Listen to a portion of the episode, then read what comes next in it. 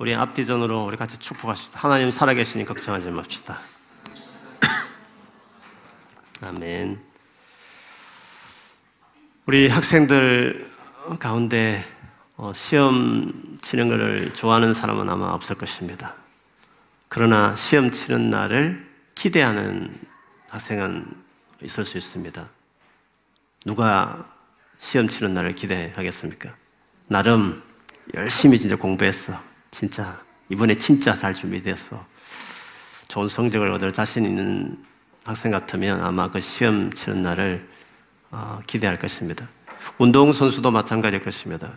그 치열한 경쟁하는 경기 시합을 어, 좋아할 사람은 없겠지만 그냥 그것을 기대하는 선수들은 반드시 있을 것입니다. 진짜 열심히 준비해서 남들 보기에도 실력이 놀랍, 도록 어, 좋아졌다는 말이 들었을 때 이번에 확실하게 그동안 힘들게 훈련하고 노력했던 결과를 이번에 한번 확인하고 싶다라는 기대감 때문에 그 치열한 어려운 경기를 아마 기대할 것입니다. 신앙생활도 그렇습니다. 우리가 예수를 믿는다는 것은 참 어려운 일입니다. 그러나 잘 믿고 정말 어려운 걸 극복하고 그 믿음 생활 끝까지 한 친구들은 성도는 그 모든 것에 대해서 어, 결판 나는 그 모든 것에 대해서 낱낱이 드러나게 되는 마지막 하나님의 그 심판의 자리를 어, 기대하며 아마 살게 될 것입니다. 그 마지막 시험이든지 경기든지 그 심판을 기대하고 살아가는 사람은 그것 때문에 그 과정에 겪는 수많은 그 남들보다 더 대가를 지불하면서 겪었던 많은 수고와 어려움들을 감당해낼 수 있는 것이죠. 요한계시록이라는 이 책은 진짜 예수 믿는 것 때문에 어려움을 겪고 있는 2장, 3장에 나오는 일곱 교회를 위해서 하나님 주신 예언이며 또 그들을 위해 주셨던 편지였습니다. 그래서 그 성도들이 얼마나 어려운 삶을 살았는가 하는 것은 어, 2장, 3장을 보면 우리가 배경을 통해서 알 수 있고 또그 이어지는 또 묵시문학적인 표현의 여러 가지 그림들을 통해서 그들이 겪는 어려움들을 우리가 짐작할 수 있습니다.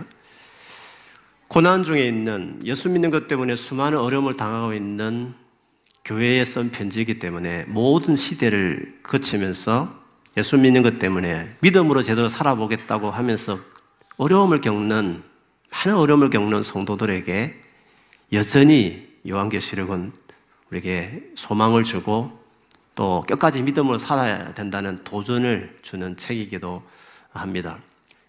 그래서 늘 요한계시록 하면 종말 일어날 뭐 수수께끼 부는 책이 아니라 어, 지금부터 2000년 전에 100 AD 100년, 100년 전후에 있었던 지금 터키 지방에 있는 일곱 교회에 쓴 편지였다. 그것을 우리가 늘 기억하는 것이 필요합니다. 그 당시 성도들이 어떤 삶을 살았을까, 그거를 잘 보여주는 것은 요한이 자기 자신을 소개한 그 부분에 그대로 담겨져 있습니다. 1장에 이미 두 구절이 나오는데 그 중에 1장 9절에 보면 요한은 자기를 이렇게 소개합니다. 나 요한은 너희 형제요 예수의 환란과 나라와 참음에 동참하는 자라. 하나님의 말씀과 예수를 정언하였으므로 말미암아 밤모라는 섬에 있었더니 요한은 같은 믿는 형제로서 그의 삶을 예수의 환란에 참여했다. 예수님의 그 고난에 내가 참여했다. 그리고 참 참음 인내하며 견디는 것에 나도 같이 동참한 사람이다. 고 말했습니다. 그 이유는 하나님 말씀 때문에 그리고 예수를 정언했기 때문에 그랬다는 것입니다. 자기는 지금 밤모습이 그래서 이렇게 어, 기안가 있는 그런 신세였다는 것을 이야기하고 있습니다. 이방 신전에 제사하라는 요구들이 많았습니다. 그렇게 해야만 사업을 할 수 있었고 직장 취직이 됐습니다. 그걸 거부한다는 것은 스스로 먹고 사는 것을 어, 포기하는 직장을 없이 내가 수년을 보내야 될 줄 모르는 막막한 상황에 자기를 던지는 겁니다. 그렇지만 그렇지만 우상을 숭배할 수는 없는 거 아닙니까? 하나의 말씀에. 그 주변의 사람들이 왜 신전에 가서 같이 축제에 참석해서 인맥도 쌓고 그 회사 사장님이 어, 네가 취직하려면 우리 고사 지내는 이 행사에 네가 참여해야 된다. 같이 절을 해야 된다. 그래야 네가 취직이 되지. 그렇게 해야 박 사장하고 내가 사장을 사업 거래를 한다. 그걸 안 하겠다는 것은 우리 할 수 없는 거다. 그럴 때마다 나는 그렇게 할 수 없습니다. 왜? 하나의 말씀 때문에. 하나의 말씀 때문에 한란을 당했다는 거죠. 로마 황제에게 숭배하라는 거죠. 1년에 딱 한 번만 하면 된다. 그 이후에 교회 가면 된다. 황제 딱 숭배하면 셀프 티케이트를 주겠다. 그것을 통해서 매매하는 거다. 그걸 있어야 네가 사업을 할 수 있는 것이다. 그걸 거부한다? 너 못하는 것이다. 왜 굳이 그렇게 하느냐고. 황제를 나의 주라고 말할 수 없다. 나는 예수를 믿는 사람이야. 예수님만이 나의 주인이기 때문에. 그래서 예수를 정언했던 거였습니다. 하나님의 말씀 때문에 그렇다는 것을 그들은 이야기했던 것이었습니다. 그래서 그들은 그 당시에 환란을 당해야 됐고 그거를 계속 참아야 되었던 성도들 그들이 요한이었고 또 요한이 돌보고 있던 그 당시에 일곱 교회였습니다. 오늘날도 그러지 않을까요? 오늘날도 마찬가지일 것입니다. 그리고 우리가 어떻게 살아야 되는가 그걸 요한계시록을 통해서 보고 예수님은 그런 우리에게 뭐라고 말씀하시는지 주님이 오시면 무엇으로 우리를 평가하며 심판하실지 그거를 요한계시록을 통해서 말을 하는 것입니다.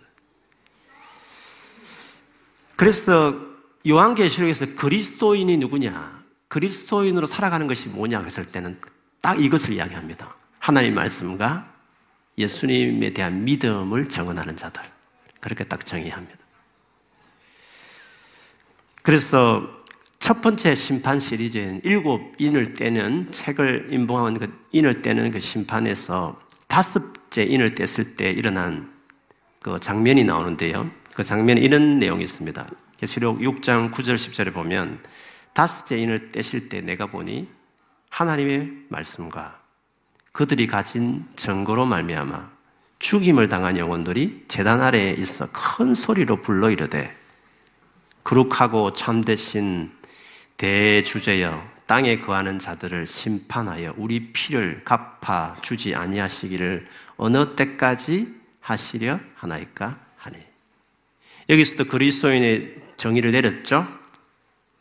하나님 말씀과 그들이 가진 증거, 증거를 했다 했습니다. 그런데 이들이 간절히 지금 구하고 있는 간절한 기도가 뭐냐 하면 땅에 거하는 자들, 즉 땅에서 예수 믿는 우리들을 박해하는 이 많은 자들을 심판해서 우리 피를 우리가 우리를 피 흘려 죽게 하는 이 일들을 하는 이들을 이것을 언제 갚아 주시겠습니까? 라고 그들이 순교한 영혼들이 재단에서 기도했다는 것입니다. 근데 이 기도는 지금 순교 위협을 당하고 있는 많은 박해를 당하고 어려움을 겪는 성도들의 간구이기도 했습니다. 믿음으로 제대로 살아가는 사람들은 열심히 공부하고 운동하는 선수들처럼 마지막을 기대합니다. 하나님 심판을 기대하지 않는 사람들, 예수님을 기대하지, 재림을 기대하지 않는 이유는 하나님 말씀대로 안 사는 겁니다. 그리고 예수를 믿기 때문에 겪어야 될 어려움을 스스로 감수 안 하는 겁니다. 그렇기 때문에 구하지 않는 것이죠. 요한계시록은 대개 우리에게 도전을 주는 겁니다. 어떻게 보면 두려움을 주는 두려움이라는 것은 재림의 징조를 뭐 모르고 혹시 언제 올지 모르는 뭐 분별을 못해 이런 차원이 아니라 진짜 예수 믿는 사람으로 살아가고 있는 자, 진짜 하나님의 말씀대로 순종하고 있는가에 대한 그 두려움이 사실 있는 거거든요. 근데 일곱 교회는 그렇게 살았죠. 물론 그렇게 살지 않았어. 책망 맞는 말씀도 있다는 것을 우리 계시록 2장 3장에 보면 알 수도 있습니다. 아무튼 그리스도인으로 살아가라. 나는 그것을 보고 내가 심판할 것이다. 그것을 보고 내가 갚아줄 것이다고 모든 성경이 다 그렇게 말하지만 요한계시록에도 그것을 특별히 강조하고 있습니다. 그러니까 요한계시록은 심판이 주제입니다. 심판.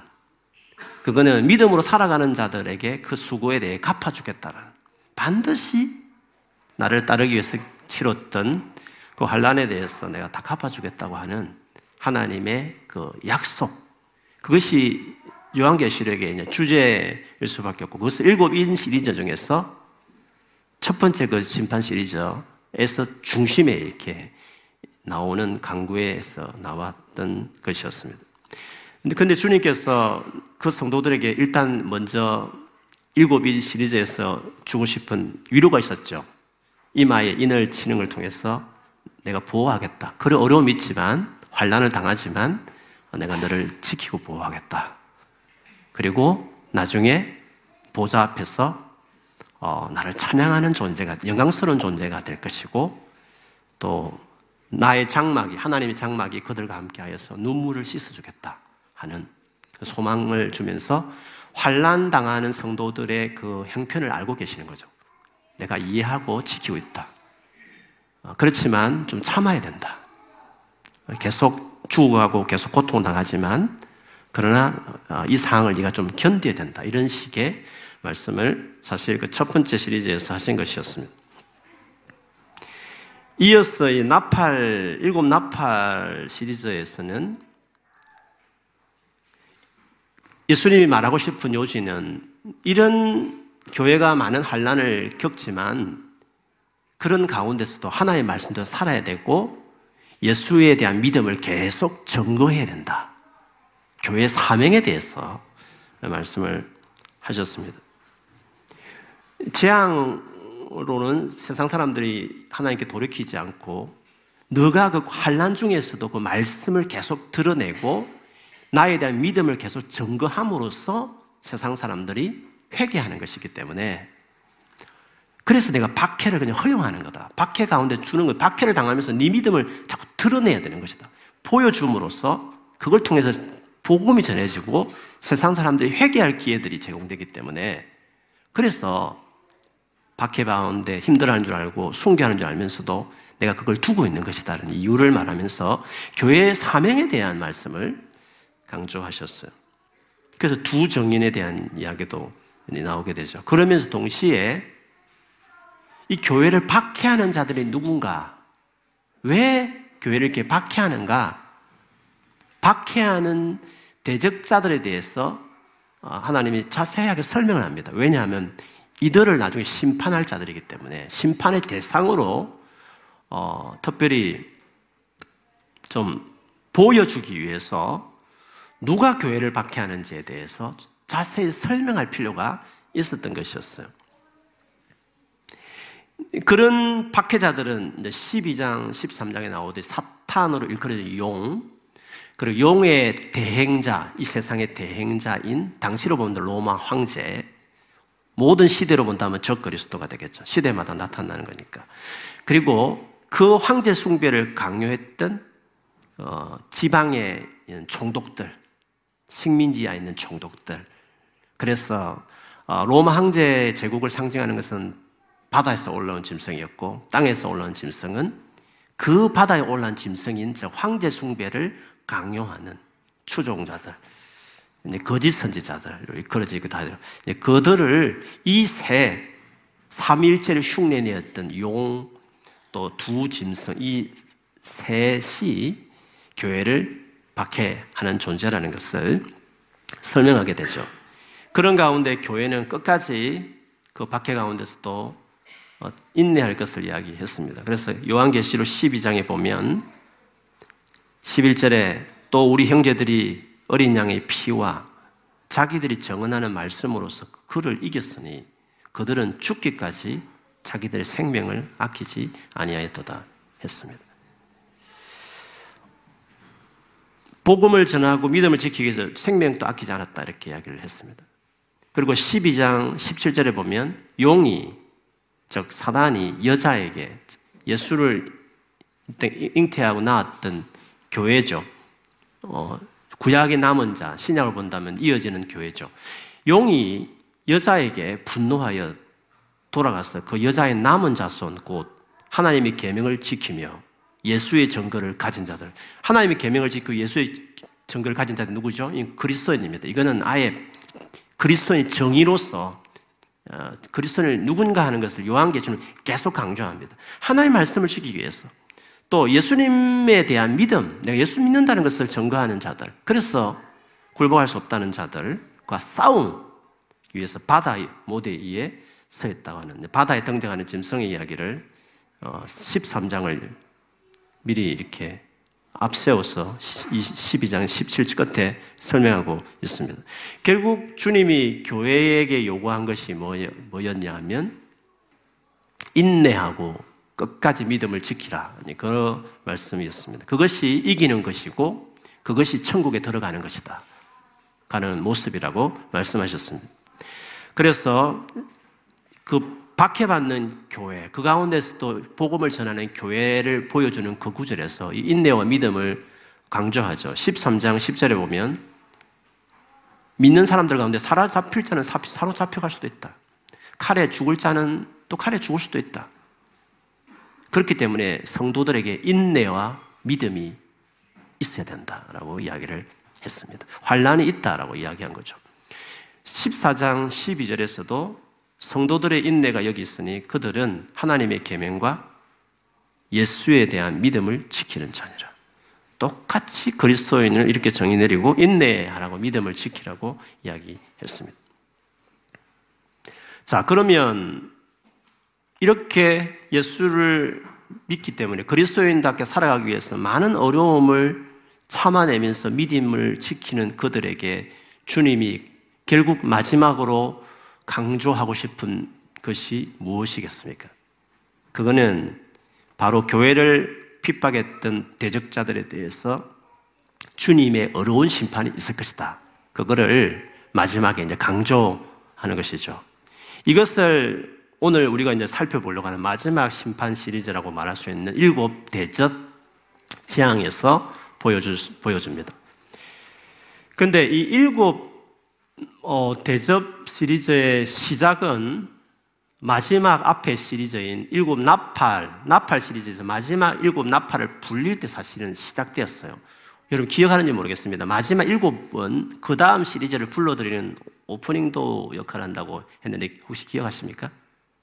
기억하십니까? 일곱이는 그 다음 일곱 나팔을 끌어들이고 일곱 나팔은 그 다음 일곱 대접을 끌어들인 거거든요.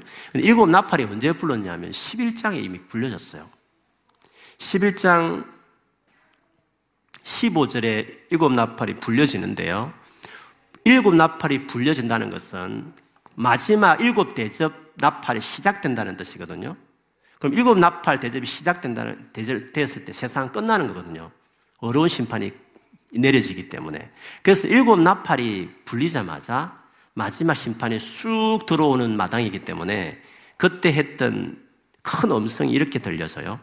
세상 나라가 우리 주와 그리스도의 나라가 되고 그가 세세토록 왕노릇 하시리로다. 이제 세상 나라가 그리스도 나라로 바뀌고 주님이 영원히 통치한다. 이런 선언이 이제 이루어지는 것은 마지막 심판으로 이제 끝나기 때문에 그런 말씀을 하신 것이었습니다. 그런데 이런 어려운 심판이 이제 올 것이라는 것을 11장부터 말했는데 그런데 그 어려운 심판이 실제로 집행되는 것은 오늘 15장, 16장부터 시작되는 거거든요. 중간에 되게 많은 장이 들어가 있는 거잖아요. 12장, 13장, 14장이 들어간 거잖아요.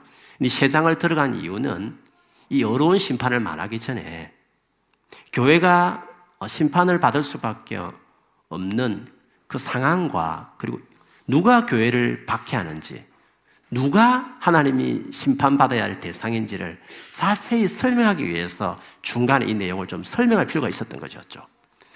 마지막 심판이 왔다. 아, 잠깐. 그것을 설명하기 전에 누가 심판받아야 할 대상인지, 누가 교회를 괴롭히는 존재인지 내가 조금 설명하고 넘어갈게 하면서 용 두 짐승을 말한 다음에 자, 이제 다시 본론으로 돌아왔어. 이제 마지막 심판에 대해서 내가 설명하겠다 하면 15, 15장을 어, 설명하는 것입니다. 15장을 해서 1절에 이렇게 시작돼요. 또 하늘에 크고 이상한 다른 이적을 보며 일곱 천사가 일곱 재앙을 가졌으니 곧 마지막 재앙이라. 하나님의 진노가 이것으로 마치리로다. 이것으로 마친다. 마지막 재앙이고 하나님 진노가 이것으로 끝난다고 이야기했습니다. 이 마지막 재앙 임하는 상황에서 하나님 보좌 앞에 유리바다가 있었고요. 유리바다에 구약에 구원받은 백성이었던 모세를 통해서 구원받았던 그 구약의 이스라엘 백성과 신약의 어린 양 예수의 피로 구원받았던 신약의 백성들이 그 보좌 앞 유리바다가 있었는데 그 불이 섞게 돼. 불은 이제 마지막 심판을 내리기 위한 일거리는 불이죠. 그 마지막 심판이 일어나기 전에 신과 신약과 구약의 이스라엘 백성들 또 신약의 교회들이 그 구원하신 하나님을 노래하는 이 장면이 나와. 이제 마지막 심판을 서막을 기다리면서 그들이 노래하는 장면이 이제 15장에 나오고 있습니다. 그 노래하는 가사의 내용을 보면 주님의 길과 주님이 하신 일이 어렵다 이것을 이야기합니다. 15, 15장 3절에도 주의 길이 어렵고 참되셨도다. 4절에 보면 주의 어려우신 이 나타나셨으며 이제 드디어 어려우신 심판이 어, 드디어 일어났다는 것을 이야기하죠. 그리고 드디어 그 심판을 집행할 일곱 천사들이 대접을 받고 이제 나가는 장면이 15장 끝에 나오고 16장부터 드디어 이 대접이 이제 부어지게 되는 것입니다. 대접 시리즈를 보면 바로 앞에 나왔던 나팔 시리즈와 거의 비슷합니다. 그 재앙을 내리는 대상이 비슷해요. 나팔 시리즈 보면 첫 번째는 땅이었고, 그 다음에 바다였고, 그 다음에 강과 물 근원이었고, 그 뒤에 보면 유브라데 강이 이제 통해서 뭔가 쳐들어 내려오고 이런 그림으로 나팔 재앙이 있거든요. 근데 오늘 일곱 대접 시리즈 보면 똑같은 대상입니다. 첫째는 땅에 대접이 부어지고, 두 번째 바다에 부어지고, 세 번째 강과 물 근원에 부어지고, 그 다음에 해에게 부어지고, 그 다음에 큰 강 유라데에 그것이 부어져요.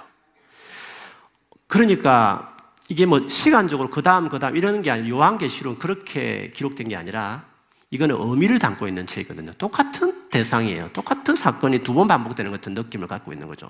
근데 나팔 앞에 중간에 두 번째 이 나팔 재앙의 목적은 어, 그렇게 재앙을 일으키는 가운데 회개하기를 기대하고 있었어요. 하나님께서 세상에 재앙을 내리지만 그 재앙 가운데 교회가 참아오면서 복음을 계속 전하면 그래도 세상 사람들이 구원 받고 회개하고 돌아올 걸 기대하는 의미로서 나팔 재앙 시리즈는 있는 거예요. 그러나 여기 마지막 대접 시리즈는 회개하기를 기대하잖아요. 마지막까지 기다렸기 때문에. 마지막 이 재앙 시리즈는 오로지 심판의 목적이 있습니다. 심판에만 목적이 있는 거죠. 마지막까지 회개하지 않았던 자들, 교회를 박해했던 자들에게 심판하는 데 초점이 맞춰져 있습니다. 그래서 하나하나 대접이 부어질 때마다 하나님의 심판이 어렵다는 것을 이제 드디어 이게 기다렸던 심판이 내리기 때문에 탄성이 일어나게 되죠. 그래서 오늘 16장 5절, 7절에 보면 내가 들으니 물을 차지한 천사가 이르되 전에도 계셨고 지금도 계신 거룩하신 이여 이렇게 심판하시니 어려우시도다. 그들이 성도들과 선지자들이 피를 흘렸으므로 그들에게 피를 마시게 하는 것이 합당하니이다 하더라. 또 내가 들으니 재단이 말하기를 그러하다. 주 하나님 곧 전능하신 이시여 심판하시는 것이 참되고 어우시도다 하더라. 라고 이야기했습니다. 그래서 이제 마지막 심판은 음, 이 진짜 완전한 어려운 심판이 내려지는 마지막 재앙이라는 것을 이야기합니다. 첫 번째 시리즈 다시 복습하면 위로의 두 번째는 고난 가운데 교회가 복음을 전하면서 세상이 그래도 구원하기를 기다리는 어, 그리고 교회를 박해하는 세력들에 대한 설명. 그러니 드디어 세 번째 재앙에서 이제는 때가 되었고 교회가 참을 만큼 참았고 순교의 피를 흘렸기 때문에 이제 드디어 교회를 박해했던 자들을 낱낱이 심판한다. 라는 것으로 요한계시 중간에 몸통으로 이렇게 이루어지게 되는 거죠. 우리가 앞으로 이제 보고 싶은 남은 장들은 이 심판에게 완전히 focusing이 되어 있는 것입니다. 이 마지막 재앙이 심판회가 주 주제인데 그 심판에 누구에게 내린지에 대해서 앞에서 심판의 대상을 우리가 살폈잖아요. 그 심판의 대상이 되는 존재들에 대해서 아주 자세하게 심판이 내리는 과정을 설명해요. 먼저 이제 짐승들에 대해서 먼저 언급을 하고 마지막 용에 대한 심판을 말하고 그 다음에 모든 사람을 심판한다는 그것을 17장부터 20장까지 심판에 대한 내용이 되게 상세하게 기록되어 있는 거죠. 앞에서 마치 교회가 박해받는다는 것을 설명하기 위해서 두 정인과 짐승 이야기를 했듯이 심판한다는 메시지를 전한 다음에 큰 주제를 던진 다음에 세세하게 구체적으로 어떻게 심판을 내리는지에 대해서 자세하게 설명하는 것이 이제 17절에 내리는 거죠. 이 심판의 주체는 교회가 아니라 교회를 박해했던 그들을 향한 어려운 심판을 내리고 있다는 것을 보여주는 것입니다. 그러니까 이 소아시아 일곱 교회가 이 장면을 읽을 때 얼마나 감격스럽겠습니까? 주님이 드디어 로마를 심판할 것이고 로마 배후했던 용 사탄을 심판할 것이고 그리고 우리를 괴롭혔던 수많은 사람들에서 마침내 심판하시겠구나라는 것을 설, 설명하는 것입니다. 그리고 마지막 20장, 20장 계속 넘어가면서 이제 어린 양 예수 신부이신 교회의 그 아름다움, 황금 본속으로 꾸며진 그 예루살렘은 천국이면서 동시에 그 교회를 말해요. 영광스러운 교회를 우리의 영원한 영광스러운 교회의 모습을 마지막으로 설명함으로 요한계시록을 끝내죠. 그러니까 요한계시록 그렇게 어려운 책은 아닙니다. 핍박받는 성도들에게 꼭 필요한 메시지를 다 담고 있는 책이기도 하고 한편으로 믿음으로 살지 못하는 자들에 대한 뜨끔하는 두려움을 주는 책이기도 하고 믿음으로 정말 살아가는 자들이 끝까지 어려운 심판을 바라보면서 나도 끝까지 환란을 참아내면서 순교회까지 어려움을 당하는 순간까지도 내가 예수에 대한 믿음을 지켜야 되겠구나. 모든 시대에 예수 믿는 것 때문에 고통당하는 모든 성도들에게 위로와 소망을 주는 책이 요한계시록이라는 것을 알 수 있습니다. 우리가 요한계시록을 통해서 볼 수 있듯이 아니 신약 성경 전체를 봐도 그렇지만 세상에서 제대로 그리스도인으로 살아간다는 것은 어려운 겁니다. 그래서 많은 대가가 지불되는 거죠. 세상 사람들이 다 하는 것들을 절제하면서 살아야 되고 마치 시험을 잘 준비한 학생과 경기를 앞두고 있는 운동선수들이 보통 사람들이 다 자고 먹고 마음대로 할 때 그걸 절제하면서 참듯이 우리는 그리스도인들은 이 세상에서 결전의 날이 있다고 심판이 있다고 믿는 사람들은 어, 세상 사람과 같이 살 수가 없는 거죠. 그렇기 때문에 예수께서도 예수 믿는 삶을 좁은 문으로 들어가고 들어갔을 뿐만 아니라 계속 좁은 길을 가는 길이다. 이렇게까지 설명한 말씀도 있습니다. 이런 우리들이 그리스도인 삶이 이런 삶들인데 어떻게 보면 평생 마지막 경기를 위해서 훈련하는 선수처럼 우린 먹을 거 입을 거 다 하지 못하고 살아가는 왜냐 경기가 있는 걸 알기 때문에 살아가는 선수처럼 어쩌면 우리 일생이 훈련하는 삶들처럼 이렇게 피곤한 삶일 수도 있는데 그럼에 불구하고 이 삶을 기쁨으로 이겨내려면 어떻게 하겠습니까? 만약 이거 힘들다, 어렵다고 하면 어떻게 되겠습니까? 그러면 똑같이 타협하겠죠. 그렇죠? 똑같이 우상 숭배하겠죠. 황제 숭배에 절을 하겠죠. 어, 그러면 그가 구원을 받을 수 있을까? 그거는 보장할 수 없는 거죠. 주님은 그들을 구원한다고 성경 말씀하지 않게 예수를 믿는다는 것은 이 땅에서 그리스도인으로 살아간다는 것은 구원받는 그리스도인으로 산다는 것은 예수를 믿는다는 것은 예수를 믿기 때문에 당해야 될 어려움과 그 수고들을 감당해내면서 꾸준히 살아가는 것이 그리스도인 사는 거거든요. 그게 예수를 믿는 것이란 말이죠. 그런 자들이 하나의 나라에 들어간다는 말씀 아니겠어요? 그런데 어떻게 그걸 그렇게 살아갈 수 있느냐 말이죠. 어떻게? 어, 그거는, 그거는 운동선수가 매일매일 먹고 싶지만, 자고 싶지만 참는 이유가 뭡니까? 참는 이유가. 마지막 경기를 바라보기 때문에 그걸 참는 거잖아요. 그리고 그거를 자기가 안 하고 싶으면 안 할 수 있는 거 아니에요. 포기해버리면, 운동선수로 포기해버리면 안 할 수 있는 거지 않습니까? 근데 왜 합니까? 자기가 원해서 하는 거지 않습니까? 자기가 원해서. 자기가 원해서 참는 거 아니겠습니까? 그리스도인이 세상에서 참고 어려움을 겪는 것은 그걸 억울하다. 내가 왜 이렇게 살아야지. 그거 그럴 문제가 아니죠. 내가 원해서 하는 겁니다. 왜? 이 영광을 아는 사람은. 예수 믿는 사람 약속된 약속을 믿는 사람만 이걸 가능한 것입니다. 만일에 종말에 대한 소망이 없는 사람들은 크리스찬답게 살아갈 수가 없어요. 그리고 성령이 있기 때문에 살라고 막 마음을 주는데 그걸 기쁨으로 해낼 수 없어요. 기쁨으로 그리스도의 삶을 살아낼 수 없어요. 그렇기 때문에 그리스도인으로서 제대로 살아가려면 우리는 어려운 심판이 있다라는 것을 알아야 그걸 믿어야만 그에 상응하는 운동성수가 감수해야 될 훈련을 감수하듯이 크리스찬으로서 감수해야 될 내가 생애 동안 감수해야 될 그 어려움들을 감당해낼 수 있는 것입니다. 그래서 믿음이라고 했을 때 우리가 믿음 안에 반드시 들어가야 될 것이 심판에 대한 믿음이 있어야 돼요. 어려우신 하나님의 심판이 있다는 믿음이 있어야 그리스도인 삶 자체를 제대로 살 수 있고 그것도 운동선수처럼 기쁨으로 자원해서 하듯이 그렇게 기쁨으로 신앙생활을 할 수 있는 것입니다. 그래서 믿음이 뭐냐고 말했을 때는 반드시 심판에 대한 확신이 있어야 된다. 그것이 중요합니다. 그래서 히브리스 11장 6절에 보면 믿음에 대해서 말하는 히브리스 11장의 믿음에 대한 그 내용을 이렇게 설명했죠. 믿음이 없이는 하나님을 기쁘시게 하지 못하나니 하나님께 나아가는 자는 반드시 그와 계신 것과 또한 그가 자기를 찾는 자들에게 상 주시는 이심을 믿어야 할지니라. 상을 주시는 이심을 믿는다는 게 뭡니까? 심판을 믿는다입니다. 믿음이 없이는 기뻐지게 할 수 없는 믿음이 뭐냐고 할 때, 믿음의 내용을 말할 때 심판을 반드시 넣었다는 것이 중요합니다.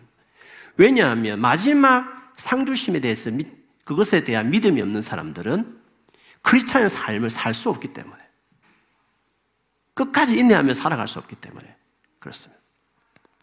그래서 믿음이 뭐냐고 했을 때 딱 떠오르는 것은 내가 믿음으로 산다고 할 때, 내가 믿음으로 사느냐 했을 때 자기를 체크할 것 중에 하나가 난 심판을 믿는가? 나는 주님 앞에 서서 반드시 심판받을 것이라는 이 모든 수고에 대해서 하나님 다 갚아줄 수 있을 것이다. 확연한 소망이 있는가? 그 믿음이 분명해야만 우리가 그리스도인으로 살아가는 삶을 살 수 있다는 것입니다. 그래서 히브리스 믿음의 사람들이 많이 나오지만 모세를 보면 24절에서 26절에 보면 모세가 이렇게 기록하고 있습니다. 믿음으로 모세는 장성하여 바로의 공주의 아들이라 칭함받기를 거절하고 도리어 하나님 백성과 함께 고난받기를 잠시 제약의 낙을 누리는 것보다 더 좋아하고 그리스도를 위하여 받는 수모를 애굽의 모든 보화보다 더 큰 재물로 여겼으니 이는 상 주심을 바라봅니다. 그가 상 주심 마지막 하나님 그대로 갚아 주신 심판을 믿었기 때문에 고난 수모 그것을 바로의 공주라는 높은 지위나 애굽의 모든 쾌락이나 즐거움이나 부와보다도 더 크게 여겼다. 왜? 심판하시는 주님에 대한 믿음이 있었기 때문에. 상 주신 하나님을 바라봤기 때문에 모세가 평생에 고생하며 살았지만 평생에 욕 들으면서 살았지만 평생 고생하며 살았지만 다 감당할 수 있었던 이유가 상 주시는 이심을 바라봤기 때문에 어려우신 심판에 대해서 믿음이 분명했기 때문에 그래서 그걸 감당할 수 있었다는 것입니다. 저는 어, 저와 여러분이 신약 성경에서 말하고 있는 그리스도인이 그리스도인들 살아가기 위해서 필요한 이 마지막 주님 앞에서 상을 주심에 대한 어려우신 심판에 대한 믿음을 갖게 되기를 주님 이름으로 축원합니다. 내가 믿음이 있는가 그걸 여러분이 알 겁니다. 날마다 예수 믿는 것 때문에 어려운 일 닥칠 때마다 나 주님 앞에 다 낱낱이 드러날 거다. 주님이 이것에 대해 반드시 다 말씀하실 것이고 다 가릴 것이다. 그것으로 이겨야 그것 때문에 그걸 그래야 참아낼 수 있는 것입니다. 그래야 사람을 용서할 수 있고 어, 마음의 상해도 그걸 그냥 품고 갈 수 있는 그 될 수 있는 그래야 그리스도인 삶을 살아갈 수가 있는 것이거든요. 바울이 죽기 전에 마지막 썼었던 그 디모데 후서에도 자기가 끝까지 믿음을 지켰고 달려갈 길 다 달리고 선한 싸움을 싸웠다고 하면서 그가 마지막 고백했던 고백이 이제 디모데후서 4장 8절에 나옵니다. 이제 후로는 나를 위하여 의의 멸류관이 예비되었으므로 주 곧 어려우신 재판장이 그날에 내게 주실 것이며 내게만 아니라 주의 나타나심을 사모하는 모든 자에게 돈이라 라고 이야기했습니다. 역시 그는 재판, 마지막 어려운 재판장의 그 재판을 바라보고 살았습니다. 그렇기 때문에 믿음을 지켰고 수많은 선하게 살기 위한 싸움을 싸웠고 달려가게 다 달려갈 수 있었던 것이었습니다. 그러므로 예수 믿고 나서 인생 잘 풀리고 원하는데 기도가 쑥쑥 해결되는 것도 그것만 바라보고 만일에 산다면 아마 중간에 예수 안 믿을 사람이 많을 겁니다. 돌밭에 뿌려진 씨앗처럼 사실은 예수 안 믿는 종교 생활하듯이 교회 다니는 사람들도 아마 교회에 있을 수도 많이 있을 수도 있는 것입니다. 그러나 진짜 예수의 생명을 가진 자들은 어떻게 하거나 그 그리스도의 길을 가게 되는데 이양 가는 거 잘 참고 그리고 이양 가는 거 정말 자원해서 운동선수처럼 자원함의 기쁨으로 그 길을 가려면 하나밖에 없는 것입니다. 어려운 심판이 있다. 그게 완전히 꽂혀 있어야 되는 것입니다. 성령께서 그런 은혜를 주시길 축복합니다. 저는 매일 꽂혀 있습니다. 언제나 주님 앞에 설 것을 생각하고 살아갑니다. 그렇기 때문에 잘 감당할 수 있는 여유가 더 있는 거죠. 주님 앞에 반드시 보상받는다. 남들이 알아주지 못해도 괜찮다. 주님이 다 갚아주실 것이다. 그 믿음이 있어야 크리스찬 삶을 살아내는 겁니다. 아마 그렇게 살아가는 성도들이 많이 있을 거로 생각해요. 그 믿음이 분명해야 하는 것입니다. 요한계시록에서 말하는 믿음은 그 믿음을 가지라는 것입니다. 아니 신약 성경에 말하는 모든 믿음의 사람들 이 믿음을 다 가졌고 그 믿음을 가져야만 그리스도인답게 살아갈 수 있다고 말해서 그러나 성령께서 임하시면 그런 믿음을 주시는 줄 믿습니다. 그 은혜를 가지고 사는 것입니다. 만일에 여러분 최근에 이렇게 신앙생활하면서 여러 가지 마음 상하나 힘든 일이 계시거든 오늘 이 믿음을 가지십시오. 이 믿음. 주님이 반드시 반드시 낱낱이 심판하여 드러내실 것이다. 갚아주실 것이 믿음을 갖는 것입니다. 그렇게 하셔서 잘 참으십시오. 그리고 계속 요구되는 하나님의 말씀에 순종함과 예수 그리스도를 증거하는 정인의 삶을 계속 살아가십시오. 그렇게 하시면 주께서 오실 때 또 개인이 종말 죽음 이후에 주님 앞에 섰을 때 주께서 반드시 어, 놀라운 상으로 갚아주신 은혜를 주실 줄 믿습니다. 그런 은혜를 누리는 여러분 되기를 주님 이름 축원합니다. 아멘.